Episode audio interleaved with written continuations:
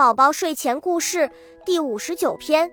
这一天，猫妈妈生了四个小宝宝，它高兴地用舌头舔舔这个，用爪子挠挠那个，然后安详地躺在窝里，让宝宝们吃奶。看着宝宝们一天天长大，猫妈妈开始教他们捉老鼠。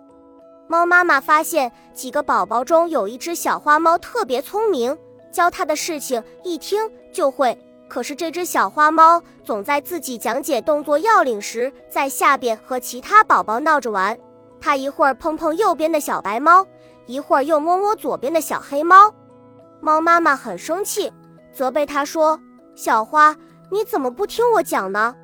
小花猫见妈妈生气了，连忙说：“妈妈，我在听呢。”猫妈妈说：“那你把我刚才说的重复一遍。”小花猫丢三落四的把妈妈刚说的话说了一些，猫妈妈还没听完就斥责它说：“你照着你说的试一试，能捉到老鼠吗？”小花猫还从没见过妈妈发这么大火，吓哭了，边哭边说：“妈妈，我再也不敢了。”猫妈妈见小花猫哭得难受，赶紧哄它：“好了，好了，别哭了，给你一条小鱼吃吧。”小花猫一听，马上笑了，心想：“哦，妈妈舍不得我哭，我一哭妈妈就心软，我以后一不高兴就冲妈妈哭。”果然，后来猫妈妈一见它哭，就不再训它，还给它好东西吃。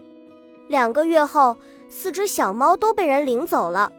小花猫的主人每天都把东西放好，让小花自己捉老鼠吃。可小花当初没好好学，一连两天都没捉到老鼠。